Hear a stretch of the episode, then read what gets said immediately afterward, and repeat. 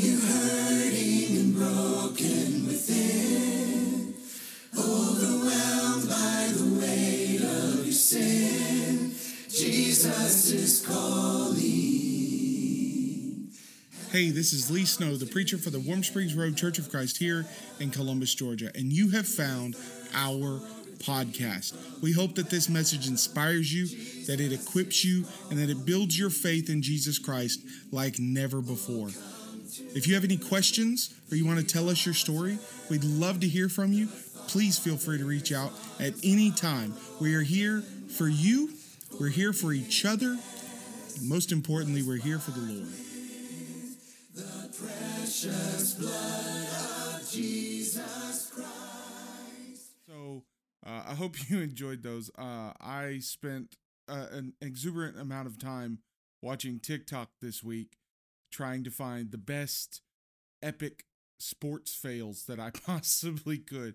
Anyways, have you ever had that that one person who um who thinks that they've come up with the best answer to God, the best argument against Christianity, or the best argument against the God of the Bible that you could ever come up with, and that there is no answer to what I'm about to say. And then the thing that they say, it just kind of falls flat. You laughed. Uh, that's kind of what we're going to talk about in this video. We're going to talk about the Epicurean paradox or Epicurean riddle. The first person that came up with it was the man Epicurus. And actually, what happened was he was born somewhere around 380 BC and he started teaching and and spreading the the word about his his new philosophy that he had come up with and, and eventually he came up with this this concept called Epicureanism. There are Epicureans that live today. In fact, the the the repercussions of the philosophy really come in play a, a lot today, and they're actually getting to be more popular with the minimalistic movement that you might see on social media or so forth. That's kind of Epicureanism. You see, what it was was Epicurus was a hedonist. And what hedonism is, is the search for pleasure is the purpose of life and mankind and so forth. But Epicurus was actually a negative hedonist. And so essentially, what his philosophy would say is because when you have money or fame or a lot of things, if you lose those things, you actually suffer loss and you suffer grief. And so there's a lot of people today that are suffering grief for one reason or another. Maybe they lost their jobs and now they don't have the way to to make ends meet or something like that and they suffer grief and and what Epicurus would say is that is a negative. And so even though you were pleasurable in the past, now because you've lost that, that's actually that's actually a negative. And so what Epicureans do is they push for minimalism. They push for reaching pleasure by having less things because the idea is if I have less things, then I'll suffer less grief when I lose those things. And so everything's going to be okay. And that is Epicureanism or negative hedonism. In fact, it was so popular that by the fifth century, there were an estimated 400,000 Epicureans living in communes all over the world. In fact, did you know that Karl Marx actually had his doctoral thesis on Epicureanism? Because the foundation of communism is Epicureanism. Anyways, beside the point, we're not trying to get political here. But by the fifth century, there were so many Epicureans and so many Epicurean communes that the Catholic Church actually took them and made them into monasteries. But Epicureanism, okay, so Epicurus came up with this paradox about God. And essentially, what it says is this Is God willing to prevent evil but can't? Then God is not omnipotent. Is God able to prevent evil but won't? Then God is not good. Is God able and willing? Then where did evil come from? And finally, is God neither able nor willing? Then why call it God? So, what we're going to do in today's video is we're actually going to talk about the Epicurean paradox. And you might see that I've actually been making one of the write ups for my Instagram uh, on this topic. And so, I just want to sit down and talk with you about it because there's a lot of people that will use this paradox to try to answer the questions about God, and they'll actually try to attack the God of the Bible using this paradox, and they think it's a home run when in actuality it's it's really kind of an epic fail. Let's just dive into it. All right, so this question, this paradox really comes down to three different questions. Number one, does God know that evil exists? Number two, does God care that evil exists? And number three, can God do anything to prevent or stop evil? And so that's really where we're going to start those three questions. Question number one Does God know that evil exists? Now, before we start, we need to point out the fact that we're going to assume a, a, couple things, okay? I know that there might be some people that are watching this video that you may not believe in God. You may actually think that the Epicurean paradox really answers the question of God. But in all reality, the paradox doesn't talk about the existence of God. What it does is it calls into question the nature and character of God. So, since we're going to assume that God does exist, then we're going to go forward and we're going to see is the God of the Bible worth listening to based on the Epicurean paradox? Okay, so I'm going to use Bible verses in this video, and I hope you'll allow me to do that because the fact is, I'm trying to tell you about the God of this book. And so, if I'm going to try to tell you about the God of this book, I need to use this book to talk about his character. Again, we're not talking about the existence of God in itself. We're talking about the character of God. And I believe that the God of the Bible answers the Epicurean paradox better than any other God because the fact of the matter is is I believe that the God of the Bible is the only one that actually truly really exists. And he is completely understandable when it comes to this paradox and completely incomprehensible when it comes to his full nature. But he has given us enough that tell us about him so that we can see whether or not this paradox holds any weight. So let's dive in. Question number one Does God know that evil exists? So we're assuming that God exists and we're assuming that evil exists, and both of which are evident. In fact, the second of which is very evident. We're in the middle of a pandemic because evil exists. There is pain and suffering in this world. Now, we'll talk about the difference between moral evil and natural evil when we get toward the end of the video, but at the very beginning, we're going to assume that evil in some sort of way exists, okay? So, question number one Does God know it? If God doesn't know that evil exists, then he cannot be omnipotent. If God doesn't know that evil exists, then there's one or two answers. Either God doesn't care and he made the earth and he made creation and then he set it to go and he has not paid attention one bit to what has happened, or he's so unintelligent that that I believe he's not even worth following. If God can't look around and see that evil exists in this world, then he's not intelligent enough for me to pay attention to it.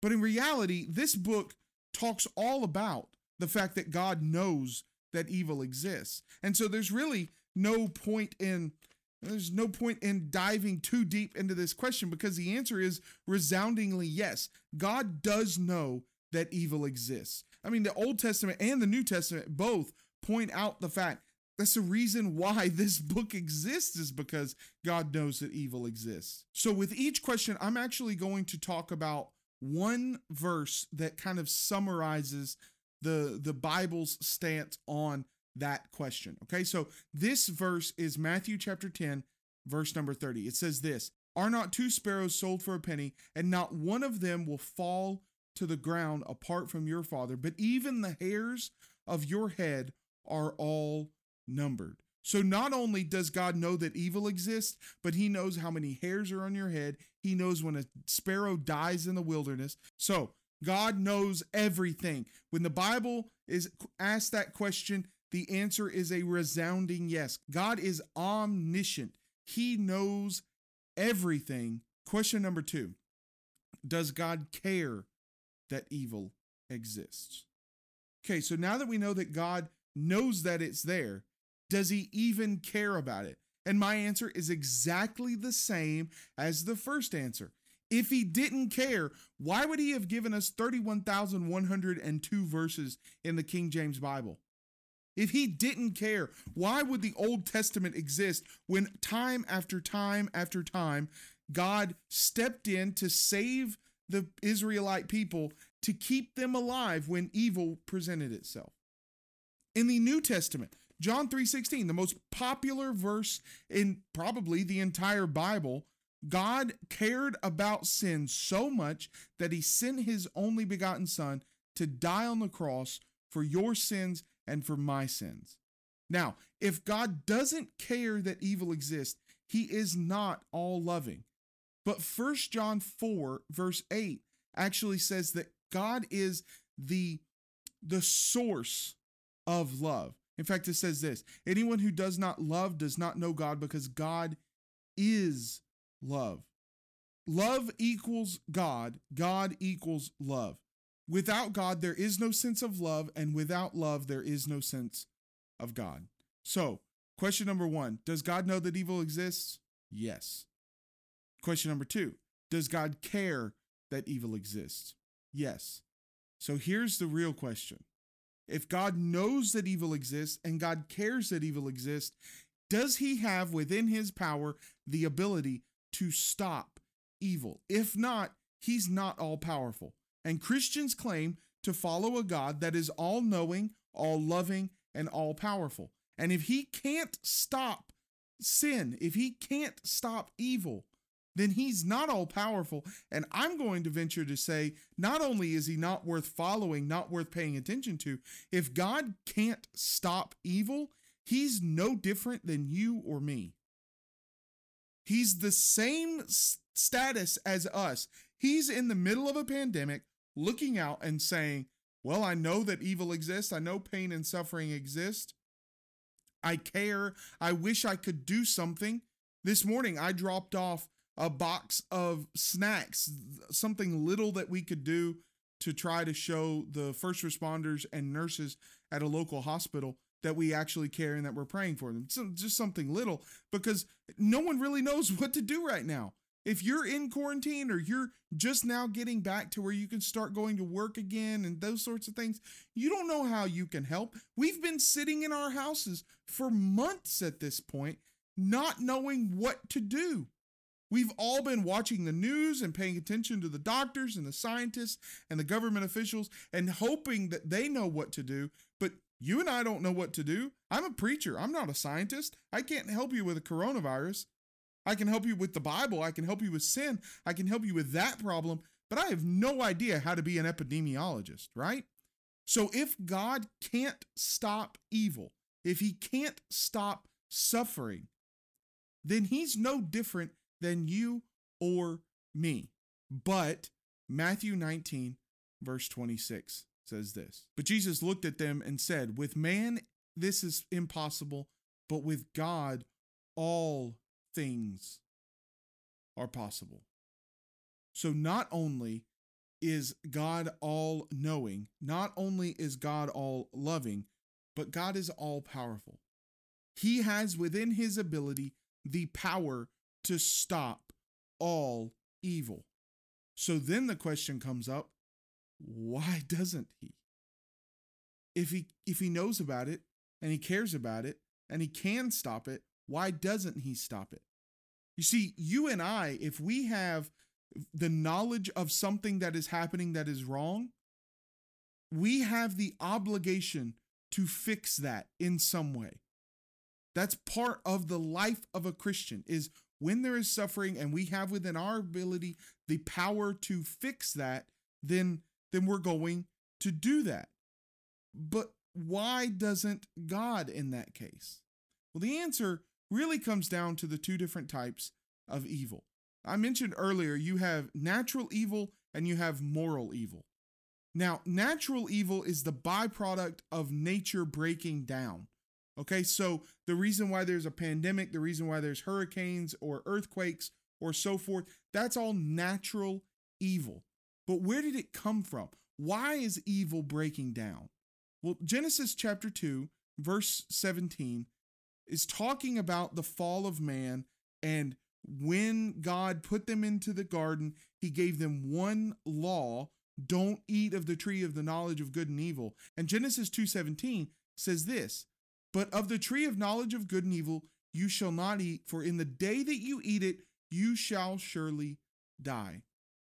You see, the reason why natural evil exists is because in the beginning, there was no natural evil. There was no death, there were no pandemics, there was no earthquakes or hurricanes or volcanoes or tornadoes or anything else. It was perfect. They lived in the garden in perfectness. The problem is that this idea of moral evil came up. You see, the reason why natural evil exists is because moral evil exists. And moral evil is what you and I do. Moral evil are the evil actions done by man. So, the reason why natural evil exists, at least when you ask the Bible, and that's what we're doing in this video, right? We're not trying to pay attention to other philosophies and other things like that. I'm trying to talk about what the Bible says about this. When the Bible is asked, why does natural evil exist? The answer is because moral evil exists. So now we need to figure out why does moral evil exist and why doesn't God stop it? Since all natural evil comes from moral evil, why doesn't God just put an end to moral evil? And the answer is two words free will. I want to read you three Bible verses about free will. Now, these all come from our free will as Christians to step away from God. And the reason why I wanted to point those out is because when you and I have become Christians, when we've accepted Jesus Christ through baptism for the forgiveness of our sins, and we've repented of our sins and we've become part of the family of God, we still have the free will to lay that aside to act and live and believe the way that we want to outside of what the scriptures have told us, outside of what God has told us. So, I want to read three verses that talk about my free will in Christ. Are you ready? Galatians chapter 5, verse 13. For you were called to freedom, brothers, only do not use your freedom as an opportunity for the flesh, but through love serve one another. So you and I have the free will to not only have freedom in Christ, but once we're in Christ, we have the free will to then start using our freedoms for an opportunity of the flesh, therefore negating our salvation. We have the ability to choose whether or not we're going to stay a Christian. Number two, 2 Peter 3, verse 9. The Lord is not slow to fulfill promise, as some count slowness, but is patient toward you, not wishing that any should perish, but that all should reach repentance. See, the reason why we repent is because we have the free will to make that decision. You see, there are some people that would say that God causes you to repent or forces you to repent. But let me ask you a question. Those of you who have kids, have you ever told your kids to apologize and then they walk over and they say, "I'm sorry," and that's it? And they they you know good and well that that kid is not sorry for what he just did because he has the free will to be sorry or not, and you can't make him be sorry. So we have the free will to lay down our freedoms. We have the free will to lay down our faithfulness. We have the free will to repent as well. Number three, Revelation 3, verse 20. Behold, I stand at the door and knock. If anyone hears my voice and opens the door, I will come into him and eat with him, and he with me. We have the free will to not only remain faithful and be in our freedom, we have the free will to repent of our sins. We also have the free will of accepting Jesus. When Jesus is there and he's waiting, Revelation 3 is written to Christians now. But when when he's standing at the door and knocking at the door of our heart, we have the free will to accept him as Christians. Are we going to, like Galatians said, lay down our faith for an opportunity for the flesh? Or are we going to actively repent when time comes? You see, if a Christian has free will, then a person who is not a Christian also has free will. So the Bible says that we have the ability to choose right and wrong. Now, if that's the case, and free will exists, then again, why doesn't God stop us from doing what is wrong? Why doesn't God remove our free will in this instance or that instance? And really, it comes down to this. You know, goodness is defined by God. Psalm 25, verse 8 says, Good and upright is the Lord. Galatians 5, 22, in the fruit of the Spirit, or the way that a faithful Christian lives, he says that one of the the byproducts of a faithful Christian life, of being led by the Spirit, which means being led by the Bible, is to be good. You see, if God is all good, then he defines what is good and what is not. And that means that if God sets the parameters of what is good, then he also, by implication, sets the parameters of what is bad, what is evil. So if God were to force someone to follow him, that would be negating his free will.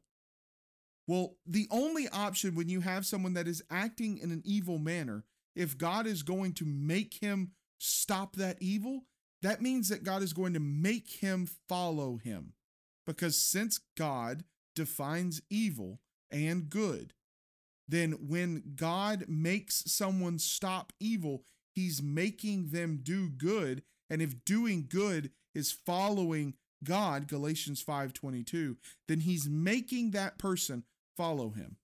And the reason why god gave you and me free will is so that we could choose to follow him not so that he'd make us follow him. You can't you can't show real love if you're being made to show real love.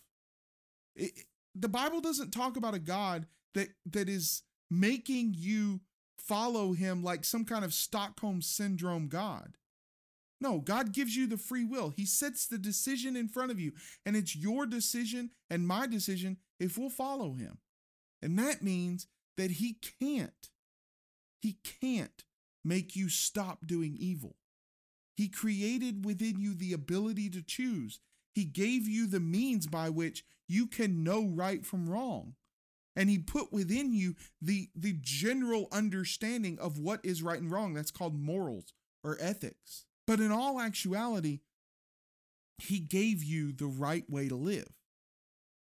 The reason why god doesn't stop evil even though he could is because in order to do that he has to make creation. He has to make you and me the pinnacle of creation. Follow him. And that's not why he created us. See, he created us to love him, to fear him, to respect him, and to follow him. And that means that the reason why pandemics exist is because of moral evil. The reason why moral evil exists is because God had to give us the free will so that we would follow him, so that we have the ability to follow him. Now, does this pandemic come from a moral evil act of some person. I don't know. Okay. But I can tell you this the reason why pandemics exist, the reason why any natural evil exists, is the byproduct, the, the repercussions of the decisions made by Adam and Eve long ago in the garden. And you and I sometimes pay the consequences for other people's sins. If I'm driving home this afternoon from my office and I'm hit by a drunk driver. Well, I'm paying the consequences of someone else's evil act. My children and my wife are paying the consequences of someone else's evil act. That happens all the time. And when we face natural evil, we're paying the consequences of those original sins that Adam and Eve did in the garden when they ate of the tree of knowledge of good and evil. Now, I'll leave you with this 1 Thessalonians 5, verse 22. The Bible says, now I'm reading Christian Standard Bible here stay away from every form of evil, every kind of evil. Why does the Bible tell you and me to stay away from every kind of evil? Because you and I have the free will to, to take on that evil. And if we're putting ourselves into the position where we're close to evil, 1 Corinthians 15:33 says that that companionship, that that closeness to evil will corrupt our morals, our free will. The reason why God doesn't stop evil is because he gave you and me free will to do evil and to do good. And he can't stop someone from doing evil unless you want him to force you to follow him and force me to follow him and force everyone else to follow him. Now, you might say, well, why can't God break the free will of this person in this instance? And the one that everyone always talks about is uh, is Hitler. Why can't God negate Hitler's free will before World War II so that the Holocaust doesn't happen? Well, again, I know I know it's not a fun thing to think about. But the fact is that there are evil people in this world. There are people who have decided to turn their free will into nothing more than searching for their own pleasures, their own desire, and what makes them happy. And sometimes a crazy person finds out that the things that make them happy are world domination and the pain and suffering of millions of people. But God can't force them not to, because in doing so, He's forcing them to follow Him. The Bible says that God gives you the free will to follow Him or not. So let's pray. Father, we pray that you'll help us to use our free will to glorify you. We pray that you'll help us to, to follow you, to use your providence and use the ways that you work in this world to, to bring us closer to you and allow us to make the decision whether or not we'll follow you. We pray that we'll always make the right decision, that we'll always follow you. But Lord, I know that there are a lot of people out there today that are suffering. And I pray that you will help us to, to find ways in which we can do what is within our power to alleviate some of that suffering, because I know that you have done everything within your power to eliminate that suffering as well. We thank you. Pray that you will be with us and keep us safe and bring us through this time as quickly as possible. In Christ's name, amen.